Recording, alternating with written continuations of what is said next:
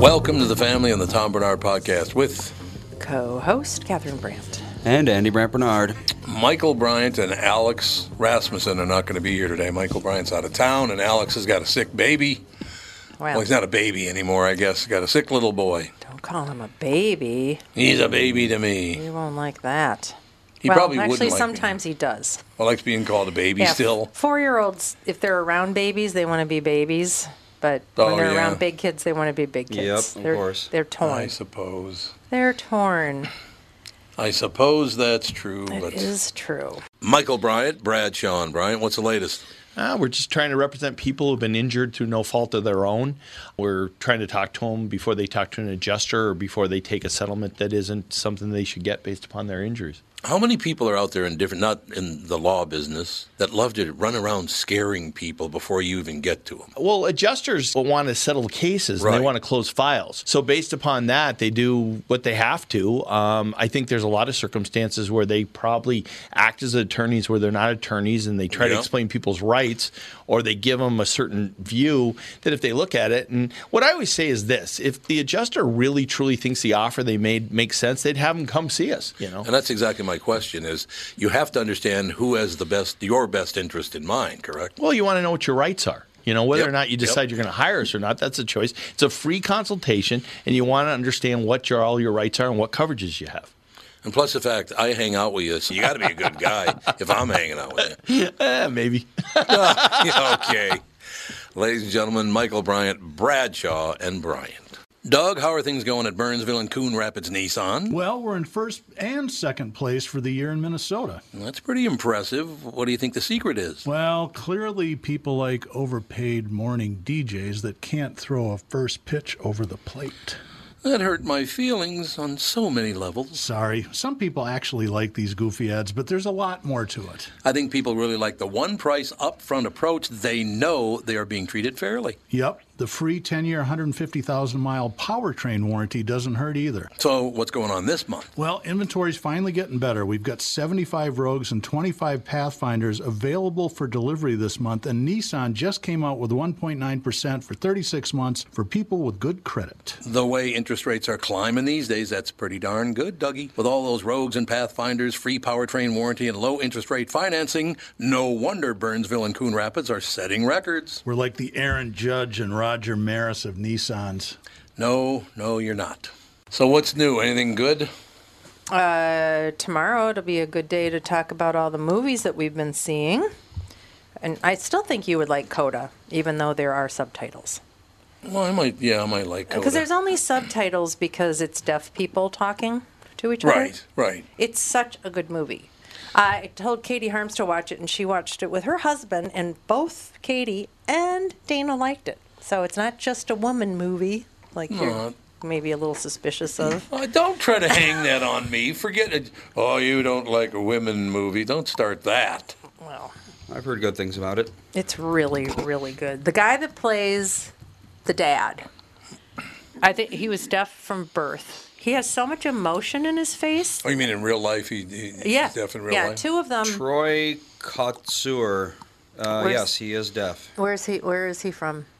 Um, he is from Mesa, Arizona. Mesa, Arizona. Oh wow, that's a sm- that used to be a small town. Um, and then the s- the guy. That, Population 500,000. well, now So it's not a small town anymore. Not anymore. Mesa used to be a farming town. It, It has was, yeah. just exploded. It's I remember. insane. In 1960, it had a population of 33,000. yeah, I wish I would have known to buy up land back then. Oh, Um, God, yeah. Oh, Well, your and then- Uh, parents lived in Mesa, didn't they? They, they lived in Chandler, which is very, Oh, that's right. That's very, very close to Mesa. And Chandler also used to be a little farming town, and now it's insane because it's all really close into Phoenix proper. And then the guy that plays the brother, I think he's from Minnesota, and he was also he's also deaf Daniel from Durant is from Detroit. Detroit, Michigan, Detroit Lakes. Oh, listen, to Detroit her. and she's Michigan. working that Dang one hard it! right I thought there. he was from Minnesota. He's also born deaf. Well, he was born ba- deaf, and then Marley Matten. Matt Lynn. Yes, Matt that's the Lynn. mother. Matt Lynn. Yeah. She, I, don't- I don't know if she was born deaf because I remember believe she wa- was. She was a really big thing with children from a lesser god. And Yeah. then she was like all over the place for a long time, and she kind of talked I think she can hear a little tiny bit. She can hear 20% in her left ear. Yeah, so that's pretty deaf. Pretty deaf. 'Cause, I mean, I I had my, my mother who was s- I mean stone deaf. It was just for the last my God, thirty years of her life. Her and her hearing aids were Yeah. enough to drive you insane. Yes, indeed. She couldn't hear on the phone. She couldn't hear this. She couldn't hear that. She could not hear my voice at all. Really? Yeah. It was really bad. I wish we would have learned sign language to tell you the truth with her because I didn't Yeah. ever get to have a real conversation with her for a very long time. Yeah. Yeah, even yelling at her. and then, um, I mean, Starkey was nice enough to give her some really, really, really high end digital um, hearing aids that the first time she put them on, she was like, You can't, uh, what? I can't even believe this. Yeah, Starkey was great. There's no doubt about that. Yeah, they really tried hard, and even those, she just, I most of it was probably user error, knowing her. Um, Well, could be, yes. But you know, they helped for a while, and then all of a sudden they didn't, and it was a great big huge thing. So living with her hearing loss. I- It really affected her life. It affected her self esteem. She didn't want to go anywhere. Remember when we had an invitation to the governor's mansion for dinner, Yes. and um, your your mom came? Yep. And my mom refused to go. And Yeah, she why? didn't want to- she wouldn't because go, yeah. she can't hear anything. And she doesn't want to look stupid. Yeah. And She so didn't look stupid. I mean, she well, might have thought I'm, that. well, I'm- I'm telling you, people who can't hear are left out of everything because they're just sitting there and everybody's laughing and talking and they don't know what it's all about. You know, they're just kind of sitting there. Yeah, they're disconnected from the world. And Yeah. this movie really showed how that works that, you know, hearing people have no idea what it's like for people that can't hear. And I mean, you don't run into that many deaf people, so it's No, not it's I don't not know if like I've ever met a deaf person. Really? Yeah. Y- Well, your grandmother was deaf. well, she was. She could hear with Some- ten thousand dollar hearing aids. yeah, that's true. And then um our uh Chris Gass, Craig, Craig Gass. Craig Gass. He His, he his grew family up- is deaf. Yeah, CODA is Children of Deaf Deaf Adults. Yes. Yes. That's what it stands for. But yeah, Right. like an actual like completely deaf person, I've never met one. Yeah, because he's talked about that being a child of deaf parents. Well, he does so many great impressions right on the money because his parents were deaf and he had to learn how to handle all that himself. Yeah, he Right. learned how to mimic speech. Yep, yeah, like he by did. himself. Yeah, it's amazing. Because it's not like his parents were going to teach him how to speak. Yeah. Plus, he's a great guy anyway, so it all works out in the end. Yeah, and the, uh, in this movie, the daughter, there's one hearing person in the family, and it's the youngest daughter, and she loves music. You Mm-hmm. know, Mm-hmm. and she wants to sing for a living, and they're like, "What? What?" And you know, they go to her concert, and they can't Yeah, Mm-hmm. tell. they can't They don't hear, know yeah. Mm-hmm. what she's doing. They have no idea. So it's hard to be happy for somebody when you don't even know what it is that they're doing and why people get so excited about music. Yeah, I feel like it'd be very surreal to be born deaf and to like literally have no idea what music even is. What anything sounds like. Yeah. yeah. That's Yeah. got to be very Because you'd hear Yeah. people listening to music and you can't even really conceptualize it. No, you really can't. Yeah, the drum beating, the, the, the bass drum is about Yeah, that they 'cause you can feel it Yeah. in your chest. do that. that but was yeah. that was a scene Yeah. where the dad likes he- hardcore gangster rap Oh, did because he? of the bass. So he Yeah. rolls he rolls Yeah. up into the school and he's got this hardcore gangster rap going, and all the kids are like, They don't know what he's the the rapper's saying. too, yeah. And yeah. then they're not all that well off. They're like in a, from a fishing village in New England. They he runs a boat. oh, yeah. He runs a fishing boat, so they don't have a lot of money. It was those days when the fishing industry was drying up, and the individual um, fisher person couldn't really make a, much money at all. Um, you know, so they were. Uh, can you imagine the torture that she went through? I mean, deaf parents, Oh, yeah. not all that, you know, not all that wealthy. Uh, you know, kids are not nice to people with differences No, like they that are not. Believe now, me. Nowadays, I think you'd be maybe the teachers would be wise enough to have it just discussions about this, what it's like, you know, just what sign Yeah. language is. I mean, I don't know.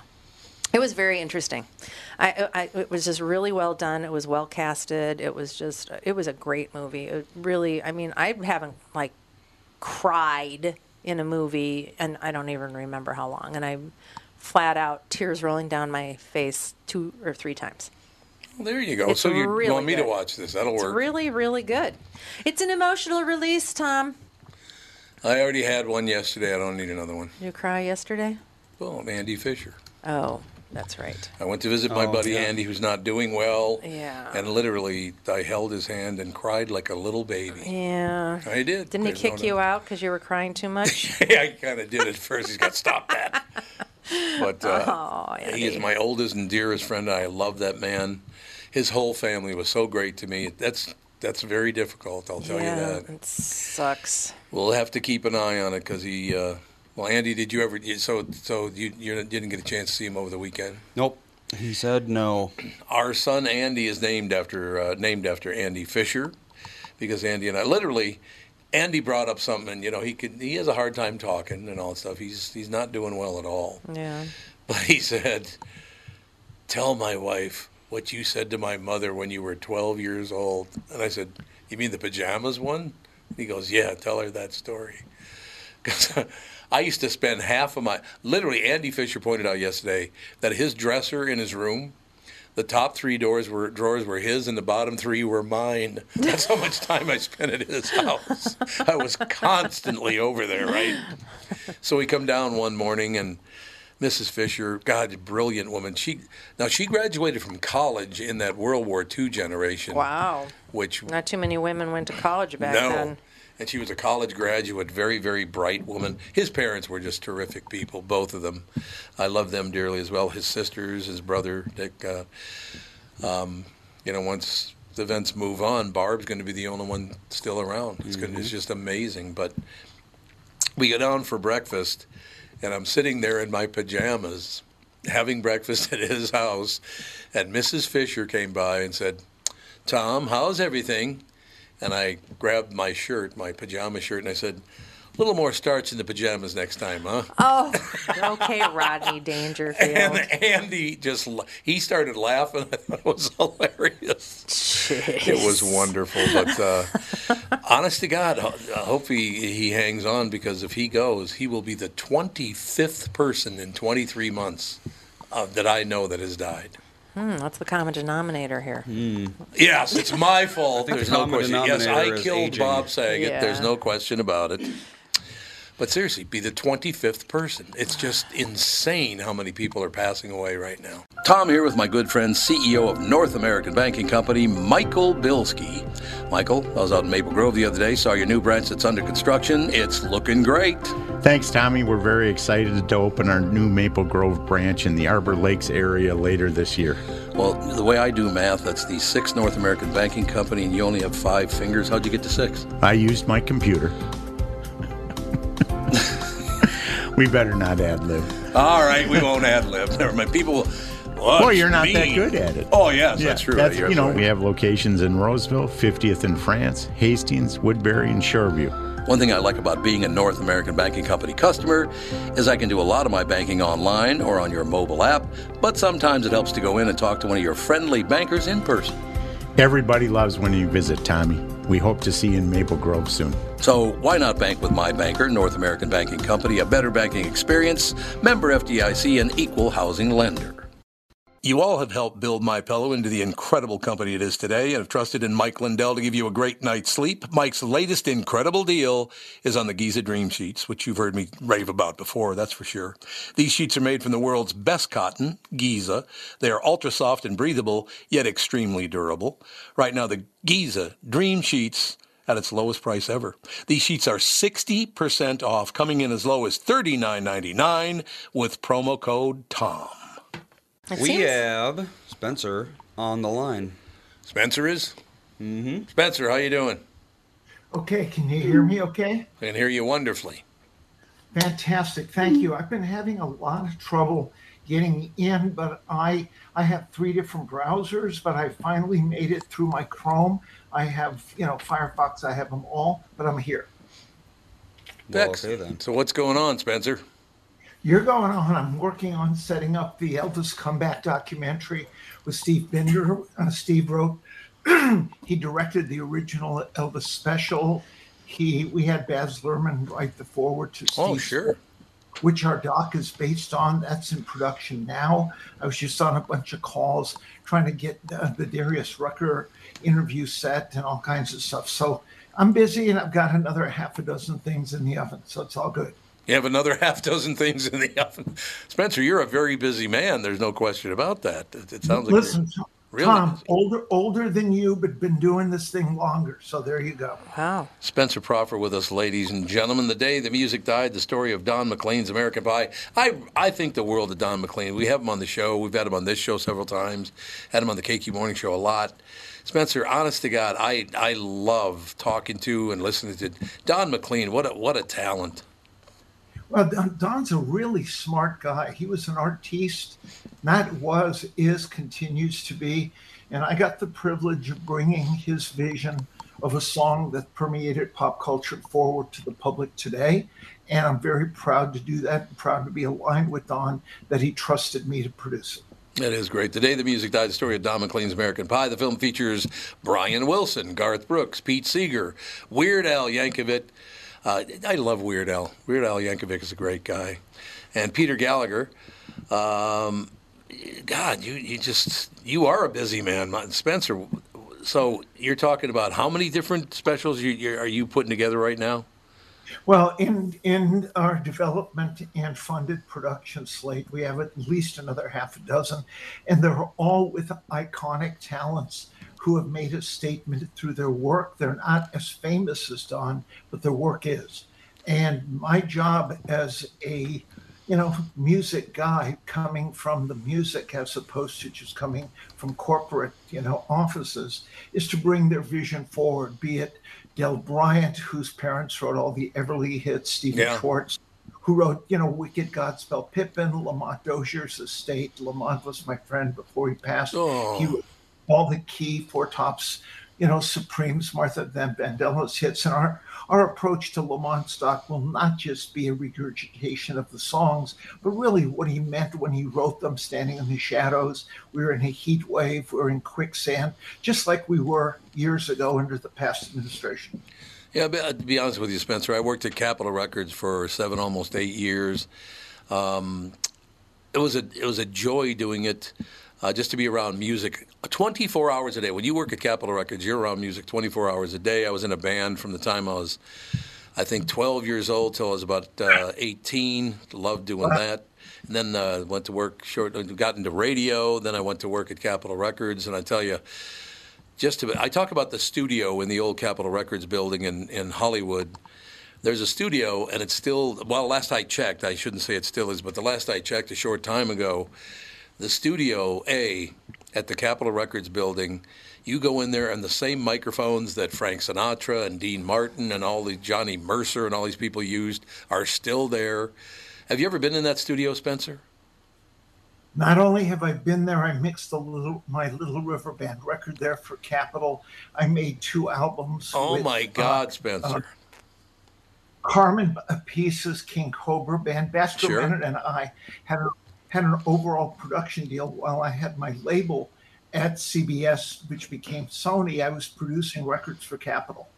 That is phenomenal. So you were you and I worked for Capital on- at the same time. That's amazing.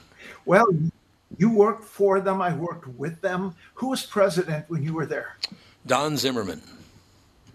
Yeah, Don Zimmerman was great, and Walter was the marketing guy. Yeah, I Walter. did, uh, yeah, Walter was great. Walter Uh, Lee. What, what I did. Yeah, Walter Lee. What I did with Don is, I, do you remember the John Butcher records? Yes, of course, absolutely. I produced and arranged them all and mixed them. And what happened was that the people at Epic, Don Dempsey, Tony Martell, who were the gatekeepers of my label deal, did not believe black artists could rock, notwithstanding Hendrix. But uh, to his credit, Don Zimmerman did. And when I made the Tina Turner album, uh, which was on U- UA, ultimately subsumed by Capitol, I did think that black could rock because you don't have to be colored to or you don't have to have any demarcation to be a rock star. And uh, Oh, No the doubt. guys at Capitol got it with John Butcher. they really felt it. And so when Epic said we can't deal with John Butcher because he sounds too much like Hendrix, and I thought, yeah, he is actually he sings like Sam Cooke, he plays like Hendrix, but he's his own guy. I made a three album deal with Don Zimmerman and Basker Menon for Capitol Oh, Records. sure. So if you remember those records, I produced them. I do absolutely remember though. I got to tell you a very quick story. Spencer Spencer Proffer with us, ladies and gentlemen, CEO, music and media producer, and strategist. Um, hanging out with Little River Band was a ball. I love those guys. Very very nice people. And Glenn Sharrock, I used to take him around to interviews and things like that. You couldn't find a nicer guy than Glenn Sharrock. Just a terrific man. But I remember we were in Omaha, Nebraska, on a tour. One time they're appearing in Omaha, Nebraska, and I took him around to the local radio stations and he's about to do an interview on WHO in uh, in Iowa, or was that in Omaha? That was in Omaha. Yeah, right, it was. But anyway, I, I take him into the studio and I said, "Now, do you, do you know a lot about the Little River Band? Because whatever you need to know, just ask me. If you have some questions, you're you're kind of wondering if you should ask or not. Just ask me first, and we get it all done." He said, "No, no, no. I love this band. Little River Band's a great great band." and I got it covered, so don't worry about it. I said, okay, well, I'll just stay out of the studio then. I'll, I'll uh, listen to it in the in the lobby of the radio station. And I go in, I did go into the uh, lobby, and I'm sitting there listening. And they go away, from, get it, they come out of uh, Little River Band, and he's going to do his big interview with Glenn Sharrock. And he goes, Ladies and gentlemen, welcome to WHO uh, Radio. It's uh, great to be here, ladies and gentlemen. Got a superstar in studio live with us today. Please welcome from Little River Band, George Shark. George, real- Glenn Sharrock, George Shark. What's the difference, right? Spencer, I used to handle that stuff so much. It was unbelievable dealing with those people because they never got the names right. Yeah, did you know? Do you remember an album called Playing to Win where David Hirschfelder was the keyboard guy? I do not. Yeah, it went top 10. I actually wrote and produced with the band Oh, and okay. Graham, Graham Goble, the title song. When the Olympics hit LA in 1984 and the Russians were fighting, uh, were facing off against the Americans in wrestling competition, they actually licensed the master before we released it on Capitol as a single called Playing to Win. David Hirschfelder who had conducted the Australian Symphony, was the keyboard player. And he actually scored Baz Luhrmann's first movie, Strictly Ballroom. sure. That's when I met Baz, was through David, who was the keyboardist in the Little River Band that I produced for Capitol. And that's how I got next to Baz to uh, who made the Elvis comeback, which uh, Steve Binder and I are next to. So it's, Tom, it's just one big circle, and you're right. Music is at the anchor of everything. It is. There's no. I look. I. I, I remember.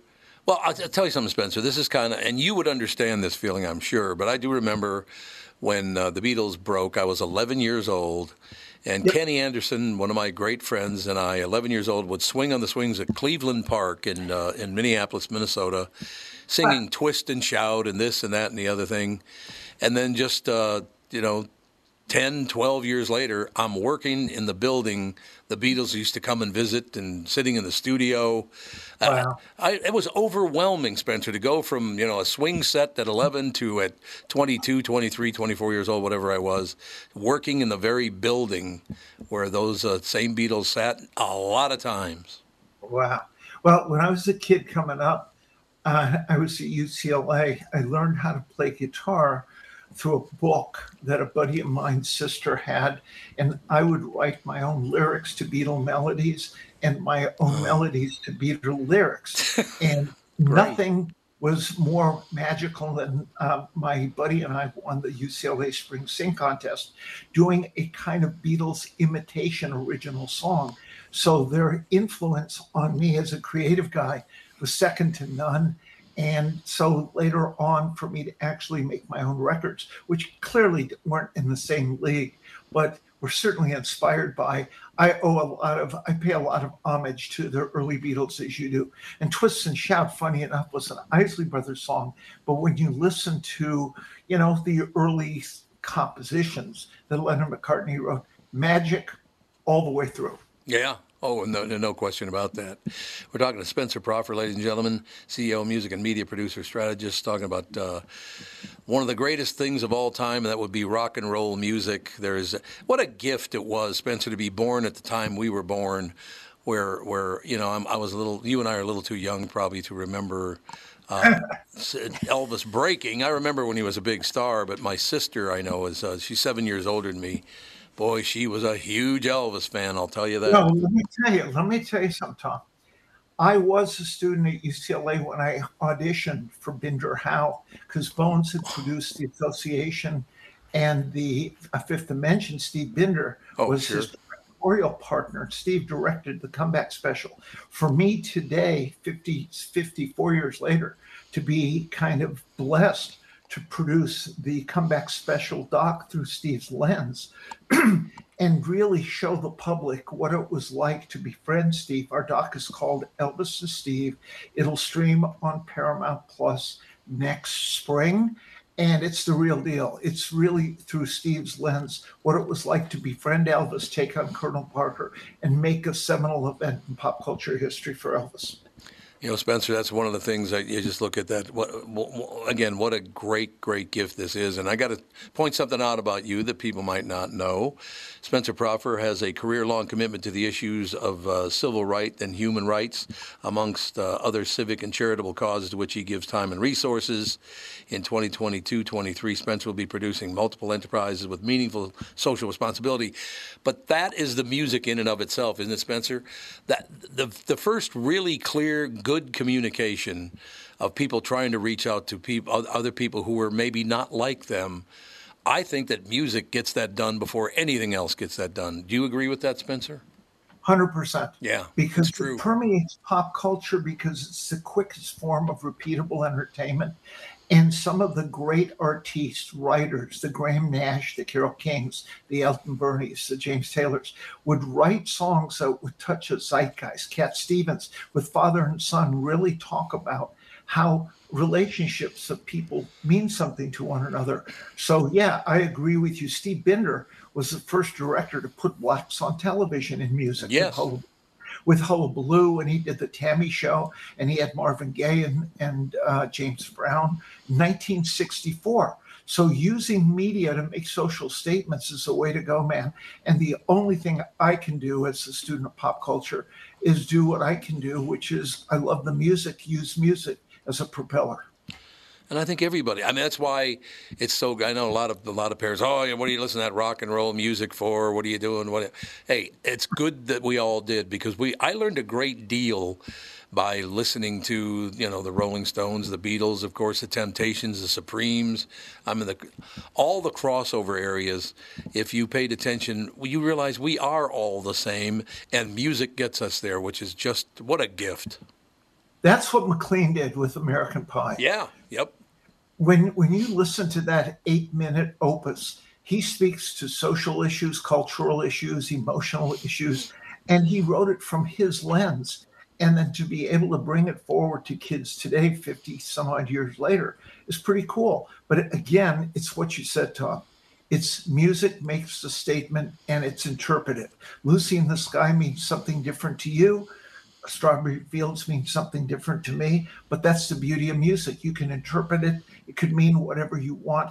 What McLean did to his credit in the reason we're talking, the you know, the doc on the day the music died was he opened up his heart, his vision, and his soul to talk about what he meant. And he revealed that. And I think that's really interesting to kids today in the year 2022, 23. God bless Paramount Plus for having the vision. Bruce Gilmer, Bob Backish understood what the vision was, and they said, go for it. And we did. You know, it is. It, you, you got a good point there. Streaming has done so much. Uh, streaming is phenomenal. I know people get angry. It's like, oh my God, digital's taken over the world. But the streaming part of it, I don't mind, Spencer, because you get to see and hear so many great things because of streaming now. It's wonderful. I agree 100%. And I kind of personally, at this ripe old age of probably the same as yours, I've doubled down on it because it's Yep. a pro- it's a vehicle to get the things that have meant something to me for the last 40 plus years out to the world with a new vehicle, which is streaming. I think streaming's fantastic. I, I got to tell you something that I've, I've told Don McLean this several times, but I'm 24 years old, working at WDGY Radio in Bloomington, Minnesota. I'm the nighttime disc jockey, and I'm barking out uh, up a storm back in those days. A lot of yelling and screaming and that whole deal. And I'm rocking out as much as I. Ah, we're gonna rock and roll all night long, Spencer. It's gonna be unbelievable. And then I was uh, somebody handed me a 45. They said you need to listen to this because this is you. This has got you all over it. And it was Don McLean's song called "Wonderful Babies." Mm. That is one of the most touching songs. Now here's a guy who can tell a story through music like no one else. And, and you, you would talk about American Pie, brilliant. But his song, if you've folks, if you've never heard "Wonderful Babies" by Don McLean, it's one of the sweetest yet scariest songs I've ever heard. Because the baby's wondering, "Am I going to make it through all of this craziness?" Yep. It's wonderful. Tom, do you understand? I'm sure you do because you're such a in-depth music guy. If you really understood the lyrics to Vincent, sure, it's Oh, about yeah. him. But Vincent Van Gogh, he had mental health issues. He had emotional issues. Why did he take his life? I think for Don to actually encapsulate that in poetry was brilliant. Well, he And nailed it.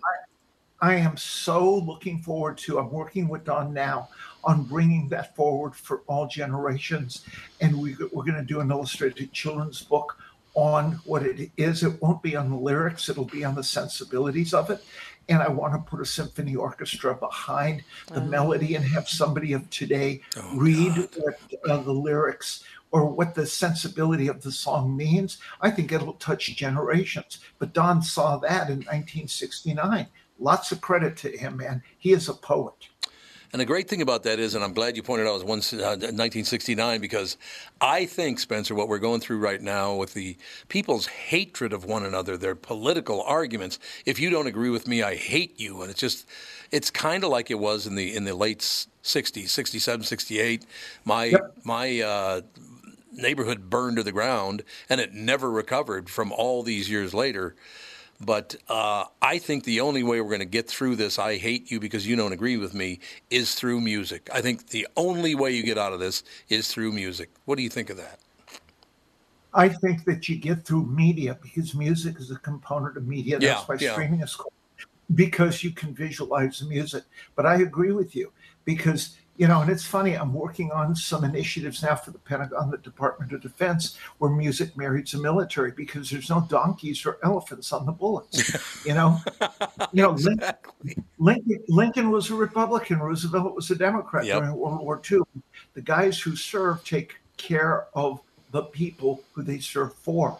And years ago, God bless Quincy Jones was the EP on an event I produced headlined by Kiss and Beyonce on behalf of the Marine Corps called Rock and the Corps.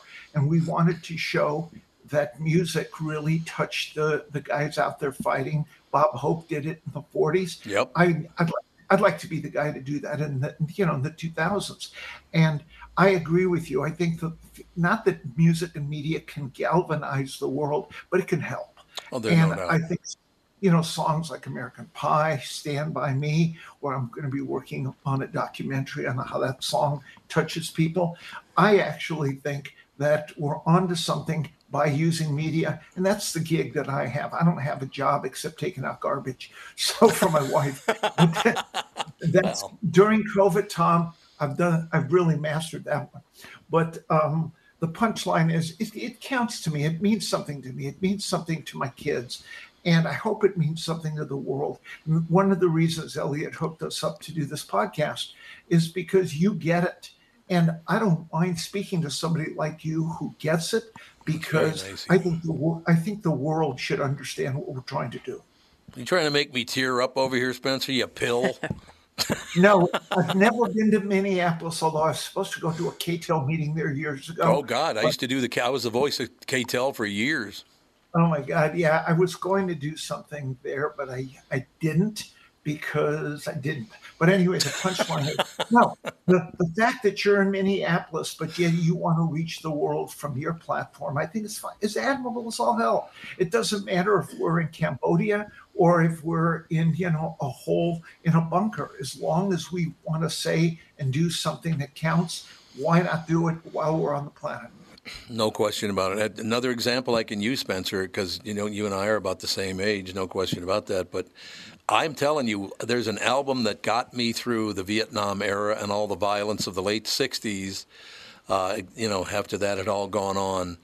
What's Going On by Marvin Gaye. I Mm. used to listen to that album about five times a day, both sides, as a matter of fact, Spencer. It saved me from being depressed as hell about the, the state of the world. Not only are you spot on, Lamont, God bless his memory when he was alive, he Oh, was there. God. And when he wrote How Sweet It Is, Barry Gordy wasn't as big a fan of Marvin's social cultural approach to you know what's going on and what he wanted to say, but he did give him the opportunity to do it. With Lamont, he had to disguise his feelings, you know, wrapped into things like the same old song and Standing in the Shadows, which were pop songs. But really, when you go deep into the lyric, which my doc will do, we're going to find out what he really meant by that we are standing in the shadow still now in 2022 it is the same old song whether you're on the Yeah. left or the right and i i remember tom when back in 69 i was going to ucla i was in law school i was marching for the sds of students for democratic Sure. society Sure. I was actually a leader of the Southern California branch. And I was a big believer that you you could have an opinion about the war, you could have an opinion. And today we're in the same place. It's only 50, 60 years later. But the point is, we're all allowed to speak our voice and our hearts. And let's just try and unite as a, as a race because we're all going to wind up in the same place anyway. We are indeed. You know, and the one thing about that that man also, Marvin Gaye, that uh, if I if I held on to a belief in God, it was probably because Marvin Gaye, who just always talked about how sweet it is and how we can get through this and, and what's going on and all the rest of it. Marvin Gaye, for younger people, was murdered by his own father. Unbelievable. Unbelievable that that would have happened. I'll never forget that day. It's like, how could you kill Marvin Gaye, your own baby boy, and you killed him?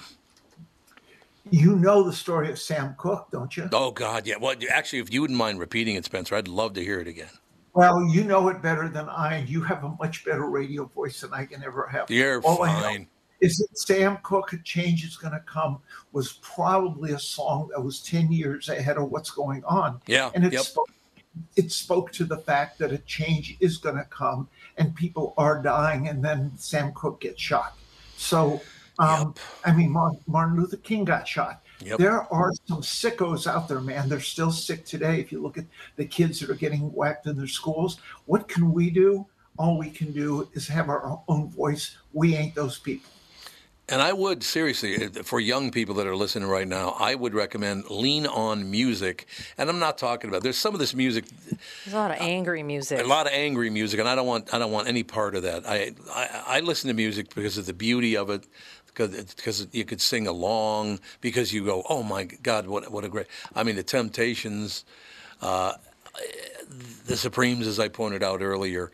I listened to their music because it made me feel better. Not, I don't want to feel worse when I listen to music. You know. No, I agree with you, Tom. Listen, all we can do, it's okay to be an immigrant. It's okay to be a dreamer. It's okay to have an opinion. You don't always have to agree. That doesn't invalidate what your heart tells you.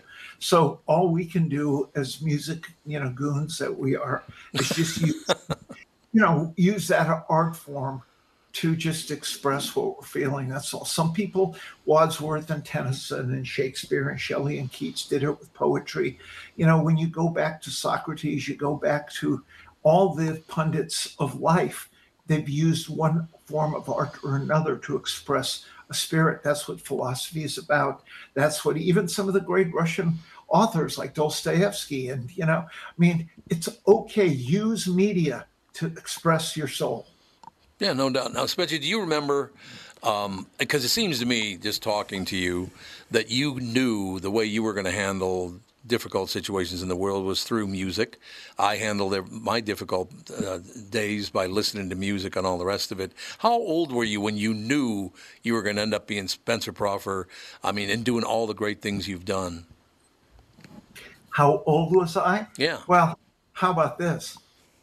I came to America, Tom, when I was six years old, and I got the shit beat out of me as a kid moving to Albuquerque because Oh. the only people I knew from concent- my parents knew from concentration camp settled in New Mexico, and I understood what it was like to go up against it early. So I kind of felt like the lyrics to uh, there's a great line in the Dylan song "Like a Rolling Stone," which really touched me, Oh, which yeah. is when when you ain't got nothing, you got nothing to lose. And so I kind of felt that back in 1965 when I had nothing. I was poor. We I ate off a hot plate as a kid coming up, and I just felt like, hey, the only thing I can do, the only way is to go up and to keep, like Michelle Obama says, they go low, you go high. And I've just tried to go high with everything I've done. If sometimes I hit it, sometimes I didn't, but I sure tried.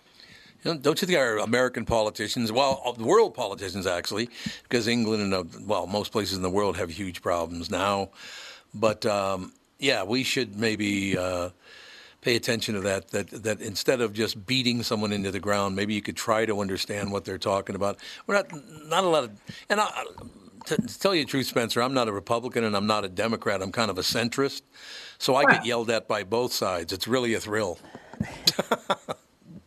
Well, the thing I the thing I actually do like about people who think like you, Tom, and, and I, is that yeah, I'm kind of Switzerland when it comes to stuff. I do have Sure. my political opinions. It's not relevant with music. I know that Don feels the same way because we just want people to embrace the spirit of what you're saying.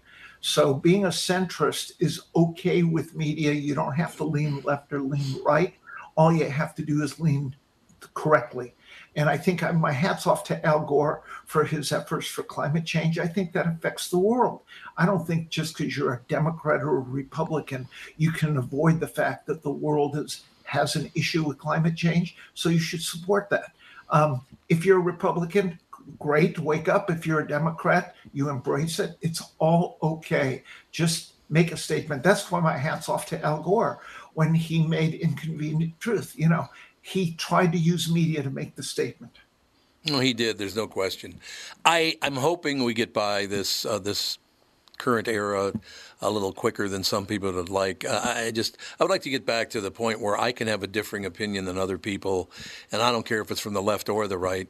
I just I got my opinions, and I, it doesn't mean that I hate you because you disagree with me, but I don't need you know somebody else's ill will coming back at me either. We can just maybe. Well, Spencer, don't you think one of the problems we have and the real problem we have with politics in America, there is just too much money to be made by being a, a severe politician on either side. No question. I mean, I think, Tom, and I'm sure because you dedicated your life to music as I have, you don't do it for the money. You do it for the reason you do it. If money is a byproduct, great, but you don't go into it saying, God, I can cash in. And you're right. Right. Some politicians figure that platform is the easy way for them to make money. And I don't agree with that. I agree that the way to make money is do good work, then the money will come. I think that's wonderful. Spencer, you got to come to. So you've never been to Minneapolis. I have never been. I almost went there, but I, I understand it gets so damn cold in the winter. It does. I don't think I have enough layers to make it through the winter. Well, come in the summertime. It's beautiful here in the summertime. Well, invite me and I'll find an excuse. You know, listen, I love the fact that you come from such a good place, Tom. And that's what very Elliot Kendall nice, told me when he said I should talk to you. And when I did my due diligence, I said, wait a minute, this guy gets it. This guy's a music guy. The fact you you you know you worked at a label, you understand what the music means. I think that's important to the world. So you just keep going, man. And I'll be there anytime I can to be of any help to you. Spencer, well, how great it was to have you on the show today. I just uh, I love talking to you because to you and to me, to my family, music is everything. There, there's music is is literally everything to me since I was nine years old. I, I love it. You love it, and I can tell how much you really do love it, Spencer. So we will hopefully see you soon, sir. Okay, Tom, thanks a lot and good luck with your show. I think you're doing good. Thank Well, you. thank I you very appreciate being on it. Oh, you're a good man, Spencer. Thank you for being with us. I learned a lot today. Have a good day, sir. Well, thanks. Bye. Bye. Doug, how are things going at Burnsville and Coon Rapids Nissan? Well, we're in first and second place for the year in Minnesota. That's pretty impressive. What do you think the secret is? Well, clearly, people like overpaid morning DJs that can't throw a first pitch over the plate. That hurt my feelings on so many levels. Sorry, some people actually like these goofy ads, but there's a lot more to it. I think people really like the one price upfront approach. They know they are being treated fairly. Yep, the free 10 year, 150,000 mile powertrain warranty doesn't hurt either. So, what's going on this month? Well, inventory's finally getting better. We've got 75 Rogues and 25 Pathfinders available for delivery this month, and Nissan just came out with 1.9% for 36 months for people with good credit. The way interest rates are climbing these days, that's pretty darn good, Dougie. With all those rogues and pathfinders, free powertrain warranty, and low interest rate financing, no wonder Burnsville and Coon Rapids are setting records. We're like the Aaron Judge and Roger Maris of Nissans. No, no, you're not. Michael Bryant, Brad Sean Bryant, what's the latest? Ah, we're just trying to represent people who've been injured through no fault of their own. We're trying to talk to them before they talk to an adjuster or before they take a settlement that isn't something they should get based upon their injuries. How many people are out there in different, not in the law business, that love to run around scaring people before you even get to them? Well, adjusters want to settle cases and Right. they want to close files. So, based upon that, they do what they have to. Um, I think there's a lot of circumstances where they probably act as attorneys where they're not attorneys and they try to Yeah. explain people's rights or they give them a certain view that if they look at it, and what I always say is this if the adjuster really truly thinks the offer they made makes sense, they'd have them come see us, you know? And that's exactly my question is you have to understand who has the best your best interest in mind, correct? Well, you want to know what your rights are. You know, whether Yep, or not you yep. decide you're going to hire us or not, that's a choice. It's a free consultation, and you want to understand what your, all your rights are and what coverages you have. And plus the fact I hang out with you, so you got to be a good guy if I'm hanging out with you. Eh, maybe. okay. Ladies and gentlemen, Michael Bryant, Bradshaw, and Bryant. Spencer Proffer. I see. I- What's great about that, ladies and gentlemen, is I never look ahead as who, at who our guests are going to be. So I didn't even know he was going to be on today. Yeah, I, he- he's had an amazing career. Jeez, he's worked with every fabulous artist they can Yes. think of. But do you think, I mean, Andy, you're in a different generation. I would like to get your mother and your opinion.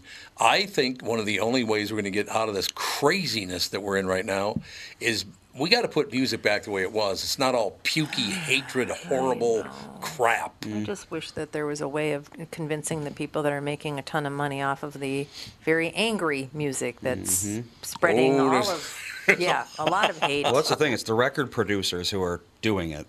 Yeah, pretty They're much. the ones who decide what's a hit, what gets what gets played on the radio, and so forth. Yeah, I- I just music d- does have a very strong ability to change cultures. It, it always No has. doubt. It No absolutely doubt about always it. has. So it's yeah, it would be nice if we could uh, go back to a little bit of peace and harmony. That would be, but I, it, I just I found that so ironic though. The one man that I turned to for solace during a very rough period was Marvin Gaye. What's going on? One of the greatest albums ever recorded, and that man who I admired so much, and he was just a very friendly. I never got a chance to meet him because I was too young at that time. Oh, fantastic talent. But he, so he gets k- shot to death by his own father.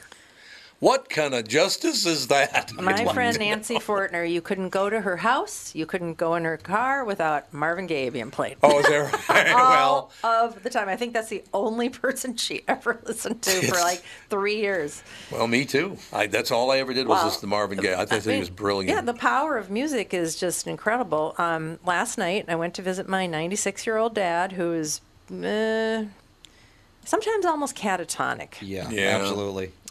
He is on a lot of Dilaudid, which I think is contributing to his his Yeah, state. yeah. But last night, I mean, he just. I, I- I, I went out into the um, cafeteria and I wheeled him back into his room, and he was too weak to get out of his chair into his other his recliner. Mm-hmm. Yeah. he didn't even he couldn't even get up. That's where we're at with him right now, and um, I was just like, instead of just sitting there having him groan and moan and make weird noises, I said to myself, what would be interesting to him? So I played polka music. Mm-hmm. He likes polka. Oh my God. He is Polka, singing polka, along with the polka polka. music. You say, you can talk to him. Hey, Really? Dad, how are you doing? What do you think? Do you want to go very do good. something? Uh, You don't. Huh? You Oh. don't even get a response, or you get a huh? Pardon? Yeah. Um, and you offer he knows the word chocolate. He Mm. perks Oh, he knows right that up word. with a word Yes. with a word chocolate. He knows chocolate, Do you that's want a true. chocolate? Yes, he says automatically. Always Yep. wants a chocolate. And he's he was singing along. He knew the songs when they were coming on. Here's a guy that can't remember that you're in the room with him I know. a lot of times, but he can remember the words to "Roll Out the Barrel" and I don't even know. Because a great memory. Once again, great memories of that song. Absolutely. It, it is hard to be in a bad mood when you're listening to polka music. Mm-hmm. It's very cheery. It's very, very cheery music. And um, yeah, I remember many years ago, we used to go to all of these bohemian dances down in um, the New Prague, Vesely area in Minnesota, where there's a lot of Czech, bohemian, uh, German um, settlers from the old days, and it's kind of remained that way. And we'd we'd have these fabulous, fabulous weddings where they'd be playing polka music and everybody would dance. You re- you remember? I brought you to a couple of them Yeah. when you were little. I mean, the. Hundred-year-old people can run out there Oh, yeah. and, Oh, yeah. and they can dance like crazy to polka music. It was just, it was such a fun time, and it's great music to just dance to and just be happy. It's very Oktoberfesty and it was it was really nice to see him actually singing and responding to something. One of my favorite things of all time, since I've known Catherine Brandt, was going down to Vesely to a wedding and meeting ni- a 92 year old relative of hers. The 92 year old relative's name was Young Jim.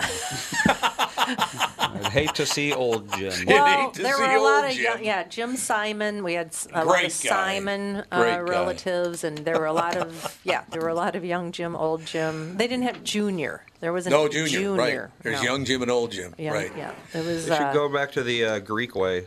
It's What's Jim that? the elder and Jim the younger. Yeah, there you go. well, it's basically Makes you the sound same thing. makes you sound more uh, esteemed, I suppose. when you're 90 I'm Jim the elder. I'm not old Jim. When you're hundred, you're still Jim the younger. Yeah. There Or you does go. or when the older one dies, do you become the elder? That Uh, no, I prob- think well, it's like uh, Pliny the Elder. He was a famous uh, author and such. I Well, think he was. If you're I an mean, author, you definitely want to remain elder. But his Yeah, I suppose, yeah. his nephew was Pliny the Younger. Okay. And I'm pretty sure he was Pliny the Younger until he died. Oh. That's just like a title that you get. It's like Okay. Young Jim, you know. He's Young Jim no matter how old he is. Well, that's true. There's only a senior and a junior, and then Yep. there's um, two, three, four, if you want to carry down the line. yeah. yeah Which you don't see too much anymore. That is kind of a title. I don't know if I've ever met a third. Thurston Howell the third. I've First met, and now, I've met It's the only one I can juniors and think of. seniors. Andy Fisher's a third. Is he? Andrew Joseph Fisher the third. Yep. Huh. Well, there you go. That's the one you've met, ladies and gentlemen. I'm telling you, honest to God, I, w- I really wish that Alex would have been here for for uh, that interview because she loves music a ton she does too. love music. She does. There's no doubt about that. It's just If I Oh. could ever get our flippin' stereo system to work. Broken again? oh, I thought my you did get it to work. God, no! I What's can the get it to plan? play the radio. it's but- the app. The app is messed up, I'm telling It. I try. I deleted the app, and then I reloaded the app, and then I signed into our account. It was exactly the same crap you. That that it was Elan before. app is, yeah, total piece I of just crap. don't think that Elon Eight stuff is any good Yeah, whatsoever. you're Yes, probably not. right. We've always had trouble with it. God, I don't know what it is outside in the air now, but my voice is, keeps cracking. My Oh, it's allergies are horrible So today. windy. It's, very, Well, very. It doesn't windy. help that we bagged leaves yesterday. Oh God, yeah, probably no. not. um, matter of fact, let me run Just down blow the 'em hall. out to the I'm gonna, street. I'm gonna go down and blow my nose because I literally my voice a is starting to tissue crack. here and- No, I'll, I'll be. But you don't want to hear it. Oh believe dear. me. Okay. Okay. Okay. gross. You don't want to hear this. When is Kostaki on? In 10 minutes. He's on in ten minutes. All right. Oh, Yeah, that's what I'm going down now, so I- I'll be back in time for Kostaki. Okay. So talk amongst yourself, I'll be right back. Talk amongst ourselves. I don't know what to talk about. Uh, let's see. We can talk about. Did you see anything this weekend? Did you watch any shows, movies? Uh, we're finishing up The Good Witch. Who's in that? I don't know any of their names. I know the uh, young Good girl Witch. from Is- Once Upon a Time, Is it a Bailey m- something. Is it a movie? No, it's a show. It's a Hallmark show. The Good Witch. Oh, It- Hallmark. Oh, Yeah, It okay. feels like an extended Hallmark movie. What do you? s- What? uh, Do you have a Hallmark channel, or do- can you watch it on another streaming service? Uh, it's on Netflix. Oh, okay. but it, it is a Hallmark production. It's produced by Hallmark, but it's on Netflix. Yeah. My sister, God rest her soul, I apparently used to just sit home watching Hallmark Christmas movies and cry. Well, I guess if that's what you're into. I've watched I've watched maybe five Hallmark Christmas movies. we always like Pretty much every Christmas always the same movie. every Christmas we always save like 6 or 7 of them and we watch maybe 2 Aren't because they are they, they are all identical. Yeah, it's always some woman running away Someone from something. comes into a small town who doesn't believe in Christmas. Yes. And then they meet someone Or who, love, belie- and love, who they don't- really believes in Christmas. and don't- then yeah. they learn the true meaning of Christmas and they get married. The end. That's how it is every single time. I know, and yet they keep on being able to produce. it. Do they get any viewership? They make tons of money, Well, absurd amounts of money off of these. okay. So is this the okay? So they they do a Halloween version of the same movie. Is it the same movie? I don't know Somebody if they doesn't do believe in anything Halloween but or Christmas. yeah, I don't know. I don't know if they do really like.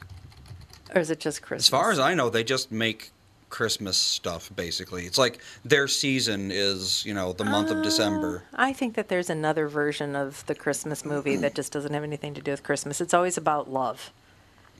Well, yeah, I mean they do non-Christmassy ones, but the only ones really anyone cares about are the Christmas ones, I think.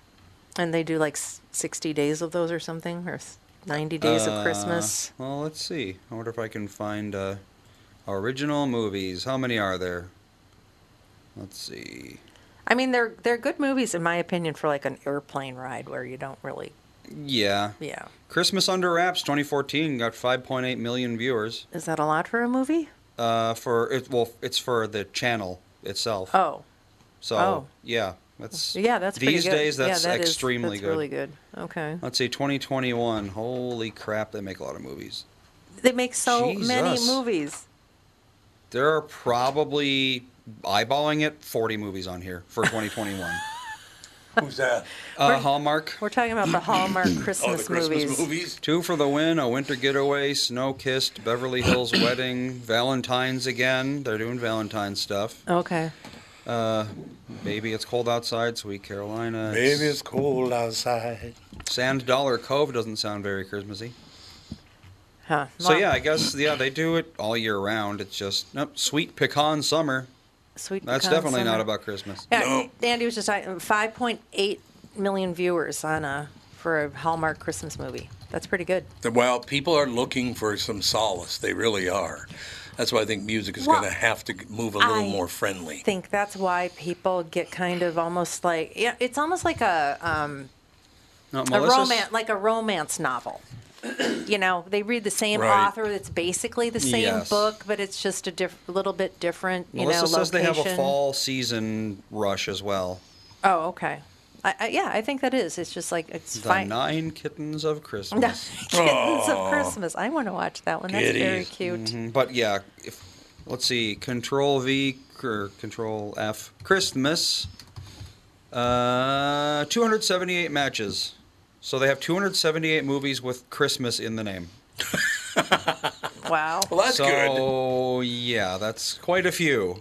And We that's better not get e- watching. That's not I, uh, even including things that like you know, like uh, there's one called "Taking the Reins," which I'm assuming is about reindeer. Oh, So I'm you know. hoping. we have Joe on the phone.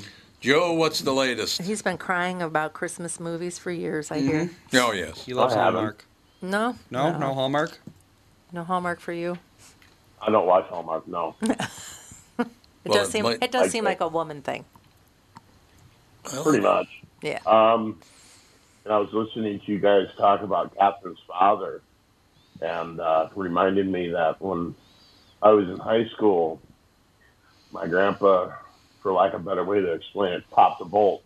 Mm. Didn't remember anything. You Mm. know, my dad and I would go visit him, and he'd be sitting there humming, and he wouldn't realize he was humming until my dad told him to knock it off. Every five six minutes, he'd be like, "Who are you again?" oh. Oh, God, that's hard, man. but you sit him down behind his piano or his organ, name any song you wanted to, he could bang it out with no problem whatsoever. Really? That's really Something about amazing. music. Well, it's like stutterers when they sing, they don't stutter. It just it, a completely different part of your brain Yeah, that somehow it's is really interesting. generally spared by that kind of thing. Well, Oh, my grandfather was um, one of the go-to for um, that kind of uh, for organist or pianist. Uh, oddly enough, I went to my first funeral at seven years old because I was being babysat by my grandparents, and my grandfather had to take me with him because he had a funeral he had to play. And I was in my first Catholic church with my grandfather because he had to play Saturday night mass at St. Agnes, Oh, sure. Yep. which is like uh, stone's throw from where I spent my childhood years in St. Paul. And then um you're talking about the third and junior and the second. Mm-hmm. Well, my father's grandfather's name was Frank Steinhauser Jr. the second. Huh? Junior the second. Junior the My second. dad, my dad's name is Frank Joseph Steinhauser Jr. the third. Really? Huh, it's like compound. Yeah. So why did he go with Joe for you? What happened? My mom told him flat out, not a goddamn chance in hell you're going to name my son that. I kind of thought that might have been it. I thought that might have been the the, the No, situation. they just they they compromised. I'm Frank. I'm Joseph Frank. oh, Oh, okay. there you go. Oh, there you go. There you have it. What the else? we got? generations of Frank Joseph, and then it's like, let's name this one Joseph Frank. Screws everybody. Eh, it all works out in the Hey, end. folks. Oh. Yeah, I guess that that uh, the the playing the music is all muscle memory. I mean, Oh. he played organ at First Baptist Church down there in Ninth and Lakota for close to fifty years. Oh. He was the the lead organist, for lack of better term. And he every Wednesday during choir practice, he was there. Saturday choir practice, he was there. Sunday, he was there for choir practice, choir practice before church, and then again after church. So I mean, you could you could even blindfold the man and he'd be able to play. You know, one of my favorite stories about your family is we're sitting here one day. Well, you know, one of the members of Soul Asylum, we're talking about music, and all of a sudden, Feedback Frank's name comes up. And they're talking about Feedback Frank, and Joe calls and goes, Feedback Frank is my Yeah. dad. I'm like, what? I couldn't believe I that. know that was crazy. Who was that? Who was bringing him up? Well- it was Doug, right? Yeah, Doug Sprinthal. Yeah. Yeah, Doug and his uh, wasn't he um Yeah, there was someone else. From Soul Asylum. yeah, a guy from Soul Side, but Yeah. weren't they related somehow? I think, Right. yeah, yeah, I think so, yes. Did- Step siblings or something? Yes, I think that's exactly right. That his dad married his mom, or uh, some dad, some some deal like that. Right. All right, Pally, we got K- Kostaki coming up in a couple of seconds, but I want you to pick the next story I'm reading. Okay, I'm going to give you three titles. Which story should I read? You ready? Sure. Sisters claim about Sasheen Littlefeather raises eyebrows. Do you know who Sasheen Littlefeather is? Yes. Marlon Brando lady. That's exactly right. She's the Marlon Brando lady. He's famous for being Well- associated with Marlon Brando. Yes, exactly. Okay, so we got Sister's Claim about Sasheen Littlefeather raises eyebrows, or I can go with Brazil politician throws hand grenades at the police. Well, Okay. it's one way to solve and cause many problems. yes. And the third one, the final choice would be man allegedly killed a guy who chided him over his manners. Hmm. He, he, he said, "You know, you have bad manners," so he kills the guy. Oh, we got to listen to more music. That's all I'm saying, people. Just listen to more music. You'll feel much better. I'm- Oh, I'm Emil here to says tell you. the two guys we're talking about are stepbrothers, apparently. they're stepbrothers. That's that, There that's you go. exactly what it is. Yeah, very good. All right, Joe. thank you, Where's the sir. article about music. We're going to have uh, Kostaki on in a couple of seconds, so I appreciate you calling in, Pally. Right on. Talk to y'all later. Have a good day. Bye. All right. And we are back with stretches picks. You know, Tom, uh, there's a lot of analysis that goes into these picks. Yeah. And uh, I highly recommend betting, of course. I always recommend betting. Yeah, absolutely. So who's winning this thing? The Kitties, the Pack, the Bears, or the Purple? None of the above. Those are all the teams in the division. I know that. Well, who's your pick? I'm going with Sabre Plumbing, Heating, and Air Conditioning. What? It's not a football team. I know, but it's a hell of an HVAC company. They do the most thorough system tune up in the industry.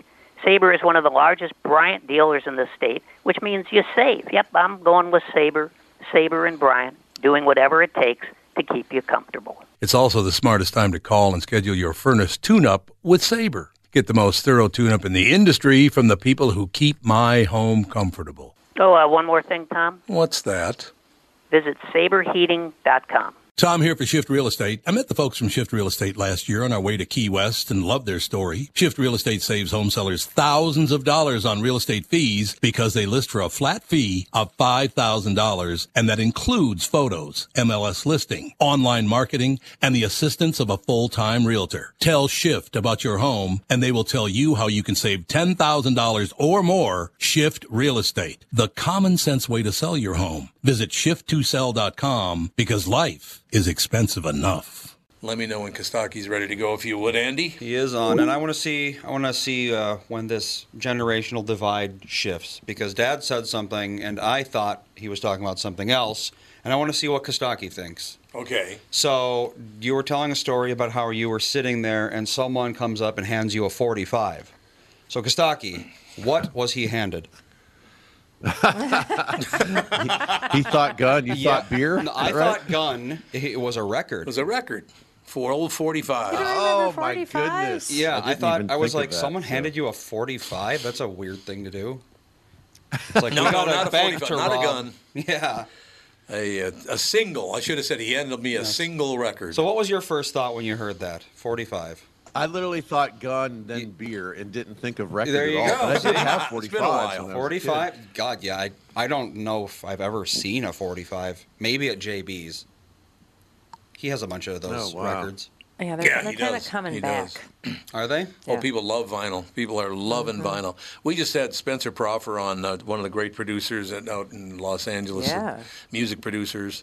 What a! It's been a great show. And Joe called in. Now we got Kostaki Economopoulos. I mean, how could my life be any better? he laughs. These are the questions. These are the are the questions. So the the, the Vikings had a bye week, so you can't complain about them. So that's good. That's good. Yeah, the Falcons uh, lost as usual, so we can't complain too much about that. Uh, Tom Brady and Aaron Rodgers are losing again. Uh, Oh my God, they're- they're and not just terrible. Yeah, they're they they both look terrible this year. It's They really do. They interesting. do. Yep, you're right. Lo- losing again, and not just invites to Thanksgiving. Oh, losing. was that an inside On shot the at his field. wife or or him? Well, they're both they're both a little you know upsetting to family at this point. Well, it's only about a half a billion dollars at stake. What's the difference? Yeah, that's right. Oh my goodness, can you imagine the amount of money? When he's the one whose whose income is dwarfed by the spouse, exactly. How is that possible? Yeah, he's only worth about two hundred million. Big deal. I know all over social Oh. media, they're complain they're talking about how their divorce is getting so contentious. It's like you've got all the money in the world. Just you know, decide how many hundreds of millions you can live on, and just Yeah, move on. for real. Why Your kids even break That's a argue? good point. I'll just Yeah. I'll take a That's hundred a good million point. and then Yeah. I'm good. You know, Yeah, you do you. don't worry about the rest. I can live on a and hundred they million. each have lots of income. Yes, they do. ahead as Oh, well. yeah. You Yes, know, they do.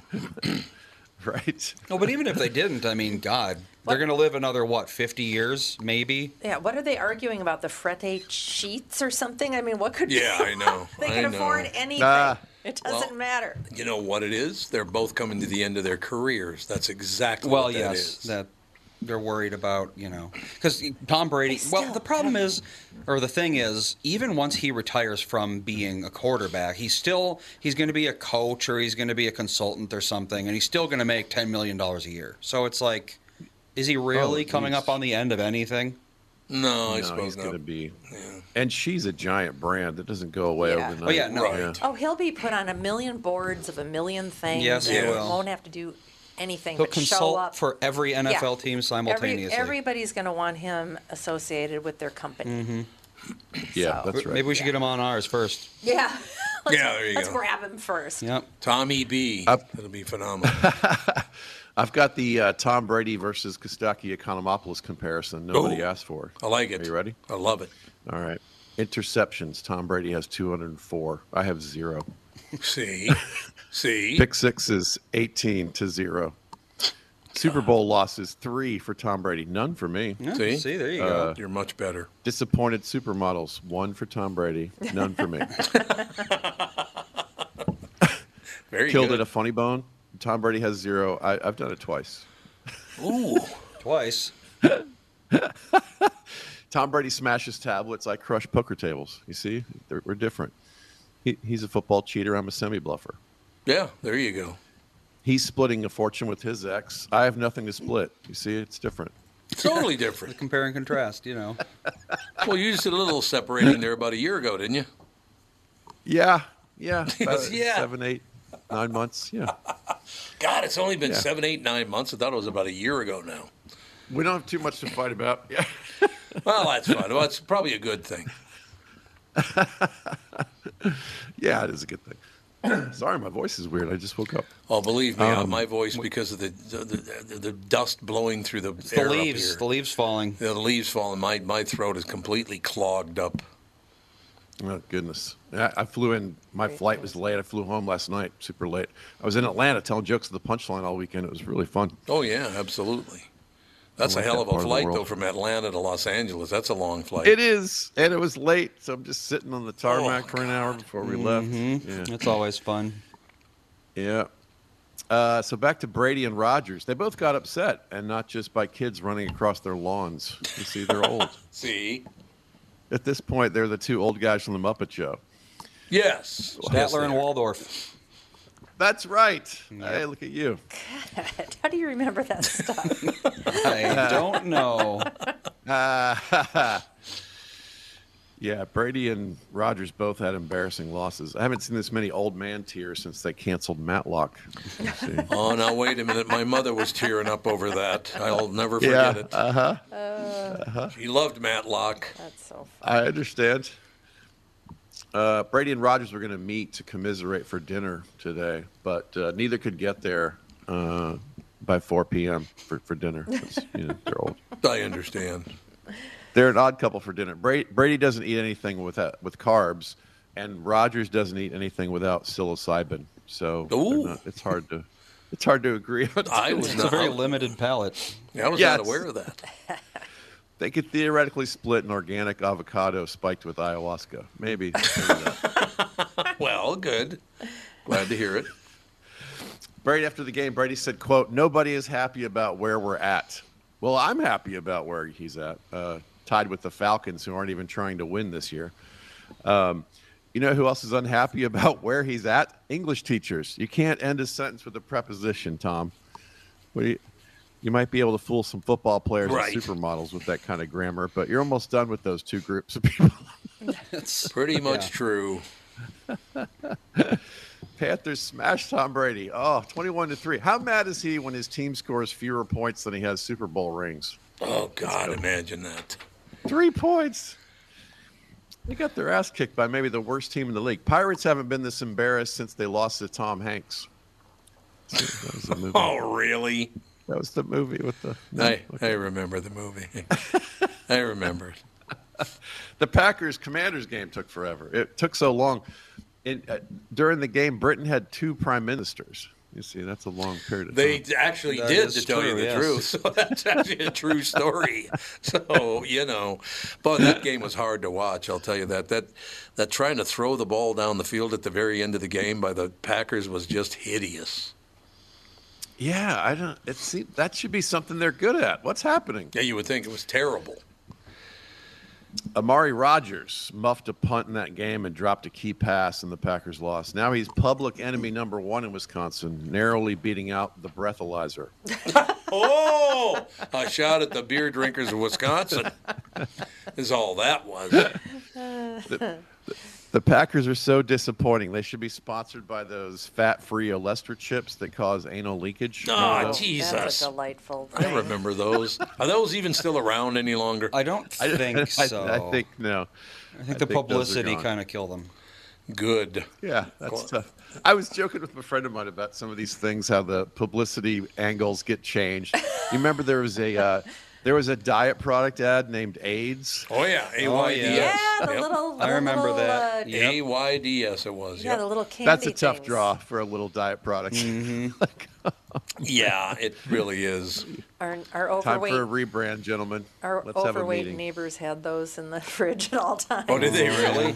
oh, really? The AIDS candies. That's exactly right. Yeah. Either way, you could lose some weight. You know, but, you know. That's true. Oh, cold. That's terrible. that is terrible. Write your strongly worded emails to me for that one. Sorry. Um, Roger said this might be the best thing for his team to have these ugly losses. No, Aaron, it's the best thing for what happens to the other team. That's forget Tua. Rogers needs to be in concussion protocol. I don't know what he's talking about.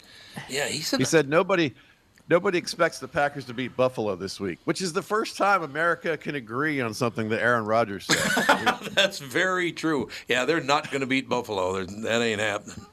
oh man, they look terrible right now. They do. He's playing so bad. State Farm uh, raised his deductible. Turns out you don't want the Rodgers rate. Ooh, I, the, I I forgot about the Rogers rate. Very good. All right, here's a joke up your alley, Tom. Up my what? Uh, to sell, up your Thank you. this joke where the sun don't shine, Tom. Thank you. Thank you very much. Uh, to celebrate the Dolphins' perfect season, they offered 1972 price concessions at the stadium. Oh yeah. Uh, Oh. For 75 cents, you get a Coke and a handful of Quaaludes. Ooh, that's good. 1972, everybody. Quaaludes. The Dolphins are actually good, which ironically sounds like a statement that would make you fail a concussion test. This guy thinks the Dolphins are good. Get him into surgery immediately. Well, they're better. They are a lot better. Yeah, Tua looks good. And you know, and I and I like him not just because he has the same number of vowels in his name as I do.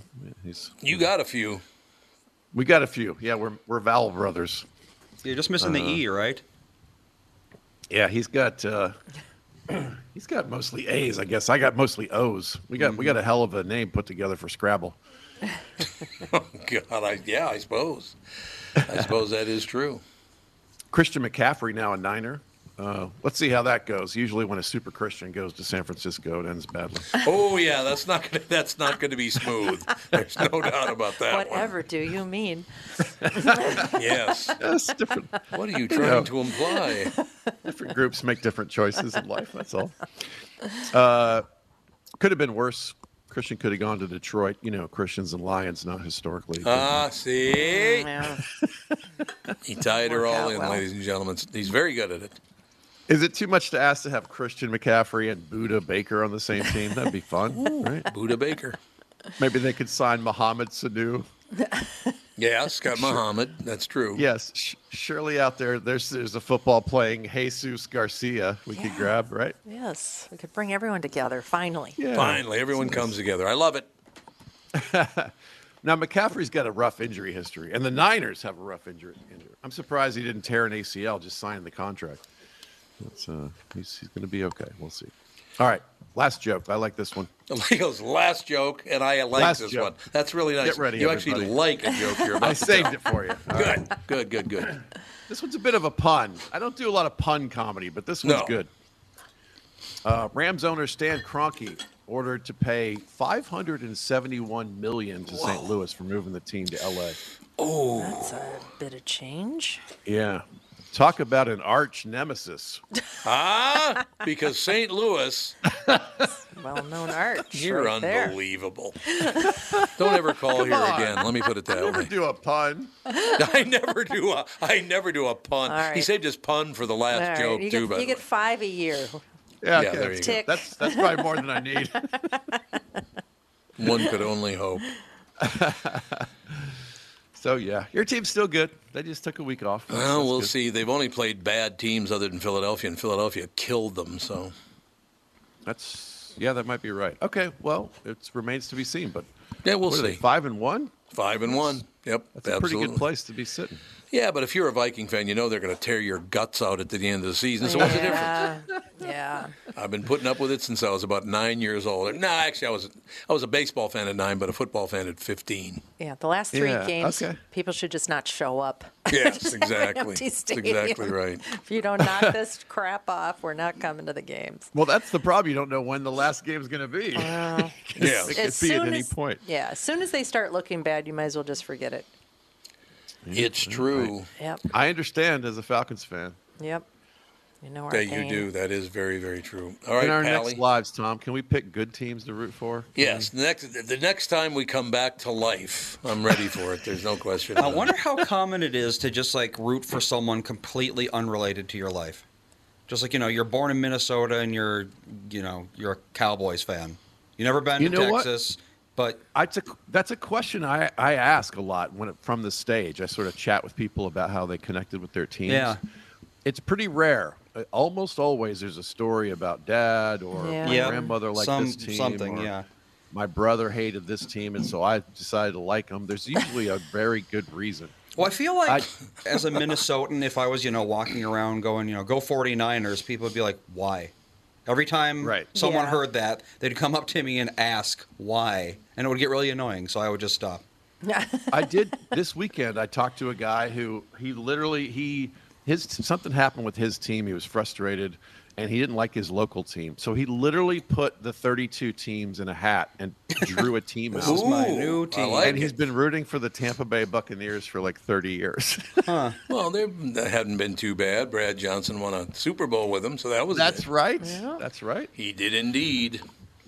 Are they Florida's only team? No, Miami. Oh, that's right. And Miami. Jacksonville. And- and Jacksonville. Jacksonville too. Yeah. Oh, yeah. Oh, f- for some reason, I thought Jacksonville was a college team. Huh. No, Jacksonville It's because Jaguars. they're terrible. Well, Yeah. that could be why. You never hear anything about them. Well, there is a big They college. would have team been there. relegated if we had a system. Yeah. That's true. Jacksonville That- that is University. college team territory. It is. Yep, You're right. Gators. Roll Tide. Roll Tide, really? He goes with roll. That's a little Tide. north of there, but close enough. It's Oh, God. not north of there. It's west of there. It's west of there, yes. Where the hell is Yeah. Alabama? It's west of there. Just Matter of fact- vaguely It's on south top of the panhandle southwest-ish of me. It's above Pensacola. No. Kostaki, I can close with a quick story. southeast-ish. as long as it's what, what you guys are talking about. All right. The family has a family of friends, uh, and I won't say their name because it's, you know. But Johnny, the husband, uh, went to uh, Alabama for college. He's from Georgia originally. Uh, he's a Alright. Southern boy. There's no doubt about that. He went to uh, he went to Alabama for college, so he's always roll tide and this and that and the other thing. So a family member of his, and by the way, he's he's a rather conservative political man. Um, so his wife or his family bought him a brand new golf bag for Christmas about five, ten years ago. And of course, right, you know, the little pocket where you put the golf balls and the tees and all that stuff. Right. Okay. On the outside of that, it just said Bama, you know, because Alabama, it just said Bama. And some pain in the ass in the bag room went in overnight and glued an O in front of Bama so it said Obama. We're Ah. kind of asking for it, to be honest. Oh yeah, he is Bama, it's, asking for it's it. one letter away. Yeah, exactly. So That's it's- he great. had to carry I around a never bag. put So, that together that those are that close. That's funny. told you, Bama and Oh, Obama. But he saw that Obama and and he couldn't get it off because they glued the piss out of it. So even if he tore it off, it'd still tear the, the leather and it'd still say Obama anyway. That's funny. That's Isn't that clever. wonderful? That is very clever, I think. All right, young man, we'll talk to you next week. Thanks, guys. Talk soon. Looking forward to it. Kostaki Economopoulos, ladies and gentlemen. Uh, even though I never read the thing and I didn't go to the University of Minnesota, well, I, I actually went for one day. This is this is a bit unsettling, but you know we've talked about this on the show many many times that you know the broadcast television, broadcast radio, and newspapers are all going to go by the wayside in the next few years. Uh, in major markets, anyway, in smaller markets they will not. It'll take longer, but um, after 120 years of publication, the Minnesota Daily has ended regular print publication. What is the Oh. Minnesota Daily? I am really, really. It's a daily newspaper that was published at the University of Minnesota. Yep. I am so shocked that they haven't gotten rid of it before because of climate change. I know. What are you doing printing on I paper? am just, yeah, I know. Well, technically, every time you print something on paper, you're sequestering carbon in the paper. So Well, There you go. There technically, you though, go. that's not how so uh, people that are worried about climate change works. So No, yeah, it's true. That and I and once again, it's just more litter all over the place. And what are they? I know. You know, I, mean, know. They should have killed Are it they, off cont- years ago. are, are they doing an online version or what are they replacing it Well, I will read the story because it's just like I said. I, I only went to the University of Minnesota for one day, and it was never my kind of newspaper. Anyway, I had they used to go letter- after me quite a bit. with? Up I there. had letters to the editor um, oh, did you? printed in there, and I was quoted a couple of times. I wish I would have kept all those things, but I don't remember, and I don't really care. But um, yeah, yeah, it used to be like the thing to you know go to campus and, and Hmm. read that. It was Yeah, yeah. true. If you had been on the University of Minnesota campus in early March 2020, you could have picked up what might be considered a collector's item today as the campus and the rest of the world shut down and went virtual due to the COVID 19 pandemic. The Minnesota Daily suspended print publication, announcing that there will be no physical edition of the student newspaper until in person classes resumed. Students have since returned to classroom, but the ink on paper version of the Daily has not. As reported earlier in Racket, what is Racket? Is that a news site? I have no idea. I don't Must know. be. Sounds like a meta news site. Leadership at the paper decided not to resume regular print publication. As the Racket article put it, the print edition of the Daily was quietly killed off, never to return. That meant that the last issue, regular issue of the Daily, which started publication in 1900, was published sometime in early March of 2020. The last copy of the paper collected by the Minnesota Historical Society is dated March 2nd, 2020.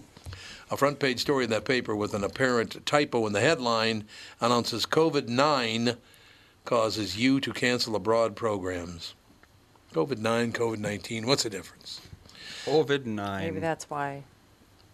The copy is a sort of rarity because at the time so few of them were printed. I mean, I look, I like I said, I never read it, never had anything to do with it, but it still feels weird that there will not be a Minnesota Daily newspaper. Like I said, I didn't even know it existed. So, and I Well, think I'm not the only one, which it- is probably the problem. It really didn't matter um, to m- me that much. I mean, I I got it because it was a free publication, but it wasn't something that you lived and died by. I just think that um, it just it's got to be all about the waste and all that. Well, it stuff. costs Plus- money to print, you know, papers. You gotta rent out a printing press, and they're probably really expensive because there's probably like three of them left. And I, I, I do think that at one time, uh, a college newspaper was basically a catalyst for journalism students. To, Oh, no question about to it, To go yeah. into some Yeah. sort of publishing realm after that, because that would have been a feather in your cap that you were a reporter um, or editor or whatever for the Minnesota Daily newspaper, because it was a, it's a big campus. Mm-hmm. Yeah.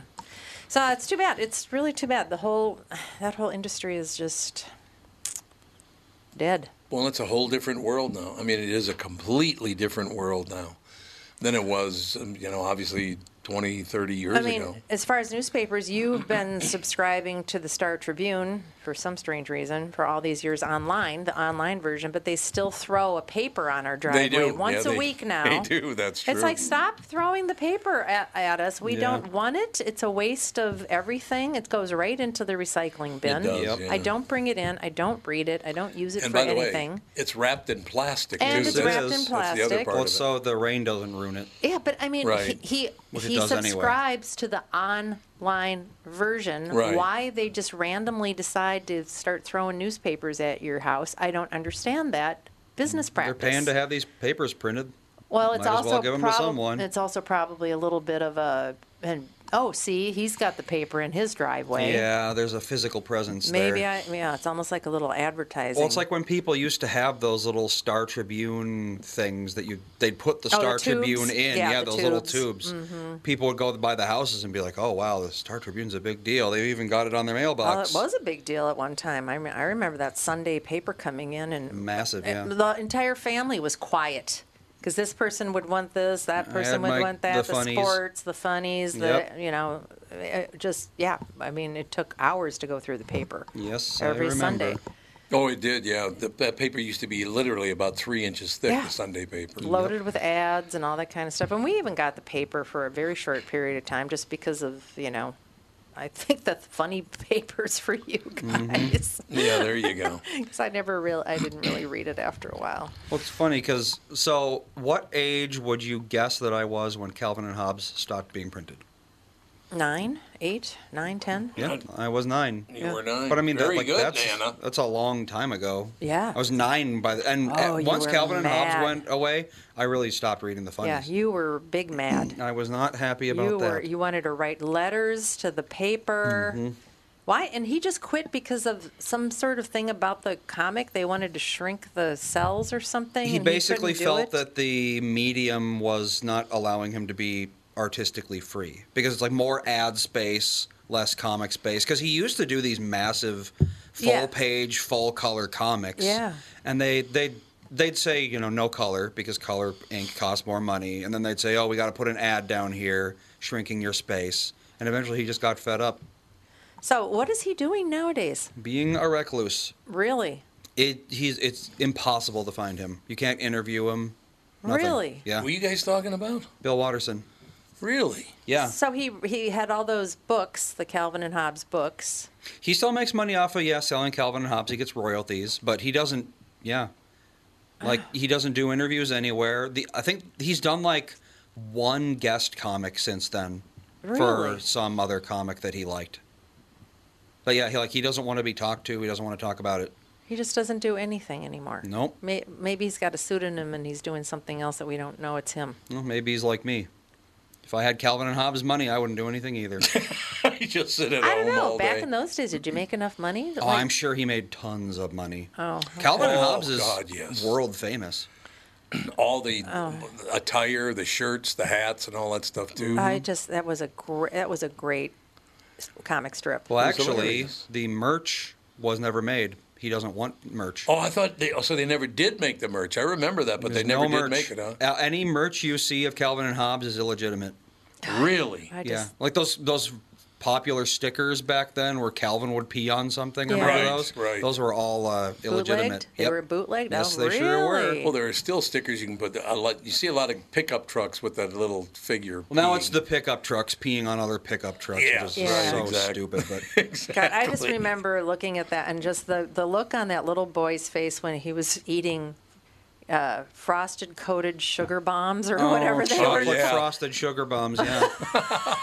sugar frosted sugar bombs. Yeah, chocolate shu- I frosted. Well, think it chocolate was. frosted I sugar don't know. bombs. There I you don't go. know. Something like that. And, you know, it just was so funny because that's what all the kids Yep. wanted was the. I still remember the name of the fake cereal in Calvin and Hobbes. Yep. Thirty That years was a- later. that and then one time he belched so hard that his head went triangular. Mm-hmm. You know, that's funny. that is funny. I it love was that hilarious. And they're riding on that sled, which seemed like forever to get down the hill that they Yep. could have a conversation. And it's like, Oh yeah, it they could just- have a long conversation while sledding down the hill. It's Yeah. like, are you on a mountain? Oh, it was just, it was a great, it was a great time to be alive. Mm-hmm. stuff. It was indeed. What the hell of a show! The three of us just holding down the fort. What do you think of Look that at action? us actually having things to say. A couple of great guests, though. We had have to admit, Oh. Kostaki was on, Well, yeah, absolutely. The guests and of made course all the Spencer difference. Proffer. Yeah, Spencer probably. Yeah, he moved. Um, his he that was his name isn't the name that he came to America with. No. he changed his name. Right. Um, yeah, moved from Germany. Mm-hmm. Interesting He's born Nine. in Germany and moved when he was six. to New Mexico. Of all And why was places. that again? He said why. Why he, He said they that did there that. was a, a Well, he was born in 1948, so yeah seventy three then. yeah. Yeah. So I mean, being born in 1948 in Germany, Oh, yeah, not very a- bad. Not a great time to be No, in Germany. No, no, no, no, not at all. But yeah, it just what a career. I mean, to come from that kind of background and to do all of the things that he did is amazing. Michael Bryant just texted me from wherever he is. So, how did the podcast go today? I'm still on the podcast, Michael. Yeah, you Bryant. Well, I can say this: Joe has been sober for two years as of yesterday. As of yesterday, So, there really? you go. Congratulations. Congratulations, That's Joe. That's amazing. fantastic. Mm-hmm. That is great. And I, I'll, is it is it next March? It's going to be ten years for me, right? It's ne- next March, I Uh, think. That sounds yeah, because we just did our ten year for this show. And I didn't drink during this show. Yeah, you did during the very very During- oh, beginning. during the very beginning. You quit like halfway into the first year, I think. So, oh, yeah, so that, that so would make yeah, it would be sense. March of March of next year. So it'll be ten Yep. years in March. Ten years. Wow. Ten years. Indeed. I remember what we Oh. did the next night. The next night after I quit drinking, I took you guys out to dinner, and and you said, "Well, we, we won't drink." I said, "You can drink all Oh, you yeah, want. that's I right. don't care." We just watched. What was the movie we just watched with uh, Sigourney Weaver? oh, uh, good, Um, The Good, House. The Good, House. Yeah, we didn't know. Really it, good. I, I, it was just advertised on a streaming service, and I was Yes. like, "Oh, Sigourney Weaver and Kevin Klein." Kevin Klein. Kevin yep. Klein, He's both terrific. Good, yeah, in it. both good actors, actresses, and um, it was not what we thought because the trailer would lead you to think that it was sort of a comedy. Yeah, right. Not There's so a much lot a of that. comedy. They always market everything as a comedy, and then it's not, a comedy. Not so much a Yeah. comedy, but it was really good, and it, it it's about her, you know, alcoholism Yeah. issues, and it was very well done. But it doesn't beat you over the head with it. No. It's the way she handles it. Absolutely. I remember for like 10 years ago, maybe even longer now, we would go through um, like the online catalogs of movies. And I, I don't know if what, sys- uh, what thing it was on, probably Voodoo. And we'd go through the comedy section and we'd find something and be like, oh, yeah, that looks pretty funny. And then we'd watch it and it's like the most depressing thing in the world. Yeah. Remember how they used to do that all the time? They call it a black comedy. Yeah. Yeah. Because it was Yeah. like all tragedy and then one joke, so it Yeah. qualifies as a black comedy. Yeah. All right, that's going to do it. We will talk tomorrow. I don't know if Alex is going to be in tomorrow or not because Sage is a Depends little if sick. Sage stops. That cold was very bad, so he's going to be sick well, for a he's while. been sick since Friday. Friday? yeah. He's going to be sick for probably until Friday. Yeah, and they ran around like lunatics all weekend, Oh, they so he did. didn't get any rest. So it might linger Yeah. a little longer. Who knows? Hopefully, he'll get better soon. Ethan was sick for like three weeks I almost. know, poor baby. Eeth, Eeth. Yep. I hope All everybody right. feels better. We'll be back tomorrow with the family.